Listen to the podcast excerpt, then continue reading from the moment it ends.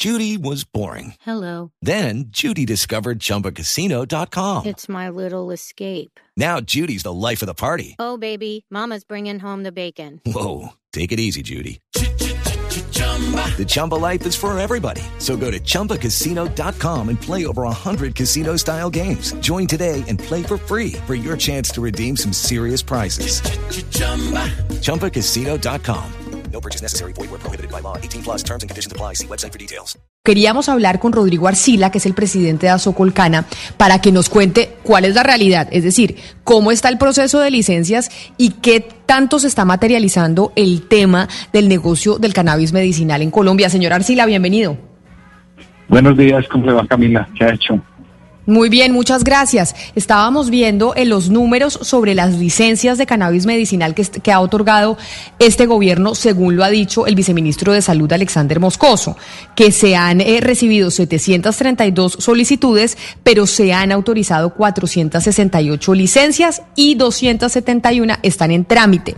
Yo le pregunto, ya habíamos hablado en, en el pasado sobre este tema de cómo iban lento, iba muy lento el otorgamiento de las licencias. ¿Sigue igual o este número de licencias que yo le estoy eh, diciendo a usted y a los oyentes ya es un número importante? Eh, bueno, mmm, recuerdo muy bien la conversación que tuvimos hace rato y lo que quería decirles es que realmente el tema de, de licencias, primero que todo, las licencias que otorgaba el Ministerio de Salud y Protección Social, que eran las de derivados de, de, cannabis, pasaron al INVIMA. Entonces el ministerio quedó con un compromiso de actualizarse, de actualizar todo el proceso de licencias que venía eh, concediendo hasta entregar completamente solucionadas las eh, licencias que hasta ese momento fueron radicadas en el Ministerio de Salud y Protección Social y luego entonces el INVIMA ha empezado con el proceso de expedir esas licencias de derivados. El Ministerio de Justicia y del Derecho sigue expidiendo las licencias de cultivos. Entonces, ahí hay dos cosas. Eh, este proceso se ha venido agilizando eh, mucho en los, en los últimos tiempos. Yo creo que problemas de licencias ya eh, no es un problema como para, para tenerlo en el, en el, en el punto clave de, de, este tema. Son, eh, como decía el viceministro, sí, alrededor, yo tengo aquí que el Ministerio de Justicia y del Derecho ha expedido 742 licencias, el Ministerio de Salud y Protección Social hasta su momento eh, expidió unas 171 licencias de derivados y el INVIMA en este momento viene tramitando las que le corresponden desde septiembre del año pasado, que fue cuando la ley antitrámites le pasó la responsabilidad de la expedición de esas licencias. O sea que cerca de mil licencias entre cultivos y de derivados hay en el, en el mercado. O sea que ese ya no es como un problema fundamental. Tanto el Ministerio de Salud y Protección Social ha hecho un trabajo para entregar Pero... las licencias que tenía pendientes y el Ministerio de Salud, y, perdón, y el Derecho de Justicia también viene eh, adelantando la tarea eh, con, con mayor eh, agilidad. ¿Sí? Pero entonces, doctor eh, Arcila, si el, el, tema de las licencias y su tramitología ya no es un problema, si hay un problema en este momento, eh, por el, por el cual se quejan, digamos, más medianos y pequeños cultivadores y es la falta de competitividad que están presentando ante las grandes empresas, que son, pues, en su mayoría empresas canadienses. Dicen que, pues, evidentemente en este momento lo que está pasando es que estas empresas grandes están cooptando el mercado y los chiquitos, que también, digamos, tenían una razón de ser y era también poder eh, cultivar la, la, hoja, digamos, de una manera legal, acercarse, eh, alejarse de la ilegalidad, pues no están pudiendo competir contra estas grandes empresas. ¿Usted ha escuchado esta queja? A ver, sí, lo tengo muy presente eh, el tema. El tema es el siguiente, mira. Eh, las licencias que acabamos de decir son toda ese, esa cantidad de licencias que ya pudiéramos hablar en, en, números redondos, que tanto de licencias entre lo que es cultivo, eh, grandes, medianos y pequeños, y lo que es eh, producción de derivados, están en cerca ya 950 o acercándose ya a los miles, al mil. En, en, en, en, solicitudes de pequeñas licencias, eh, que es otro dato que existe por fuera de eso, hay unas 4.217 licencias. Yo digo que esas personas están tramitando esas licencias ante estos ministerios y lo que he podido yo eh, eh, verificar tanto con el Ministerio de, de con, con, el INVIMA como con el Ministerio de Justicia y del Derecho es que todo ese proceso va en trámites mucho más ágiles que en el en el en el en el periodo anterior. Respecto a las grandes, sí, sí. Sí, sí, no continúe, perdón. No, digo yo que entonces sí, lo que lo que corresponde, digamos a a todas las empresas que en este momento están afiliadas y no afiliadas a, a Socolcana, pero en lo que compete a Socolcana, por ejemplo, ese ya es un tema que hemos venido identificando con que existen mucho más eh, diligencia por tanto por parte del Ministerio de Salud como por parte del Ministerio de Justicia.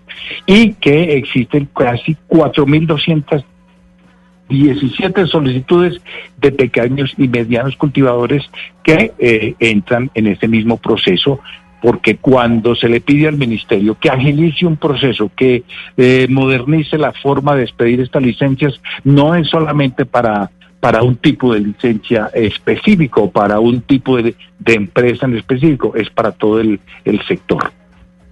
Señora Arcila, pero si uno eh, piensa estos licenciamientos eh, a nivel regional, la asignación que se está dando de esas licencias a nivel regional, ¿cómo están esas asignaciones?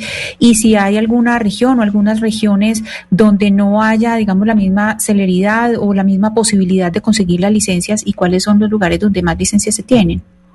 A ver, eh, eh, cuando hicimos el estudio de, de Fedesarrollo el año pasado, identificamos que la mayoría de licencias establecidas eh, o, entregadas por el Ministerio de, de, Salud y Protección Social en ese momento en derivados eh, y para, mm, digamos, para pequeñas empresas tenía una distribución de geográfica de, de la siguiente forma, digamos, en eh, alrededor de grandes ciudades y aglomeraciones grandes estaba el 32% de esas licencias.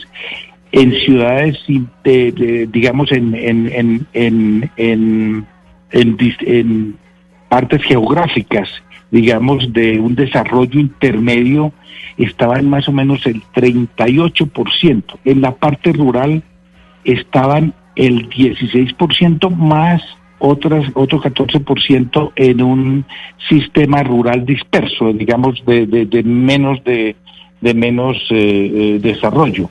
Entonces esto nos daba que eh, las grandes empresas estaban situadas, digamos, en la parte central del de, territorio colombiano y las, las pequeñas y productores estaban más eh, concentrados en departamentos como el Cauca sí. y el sur del Valle del Cauca.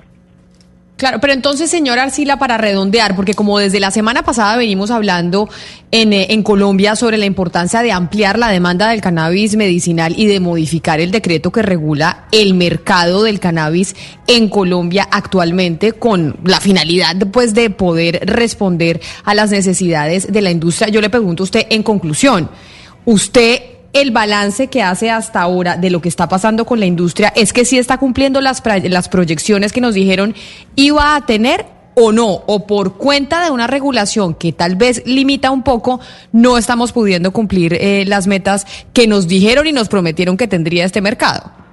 A ver, yo dividiría esa respuesta en dos.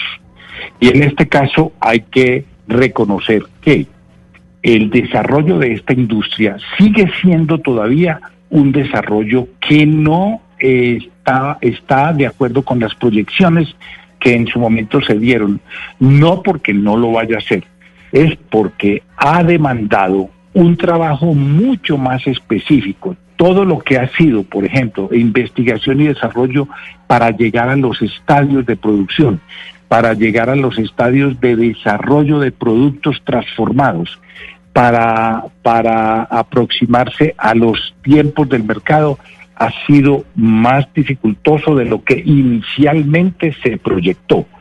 La industria está haciendo su trabajo muy bien y viene invirtiendo más tiempo y más recursos para poder llegar con mejores condiciones a ese mercado. Y una condición muy importante para eso son las certificaciones de calidad que exigen los mercados de destino, sobre todo eh, los países de alta vigilancia sanitaria, que son muy exigentes y las certificaciones de todos estos procesos han tomado mucho más tiempo del que inicialmente estaba proyectado.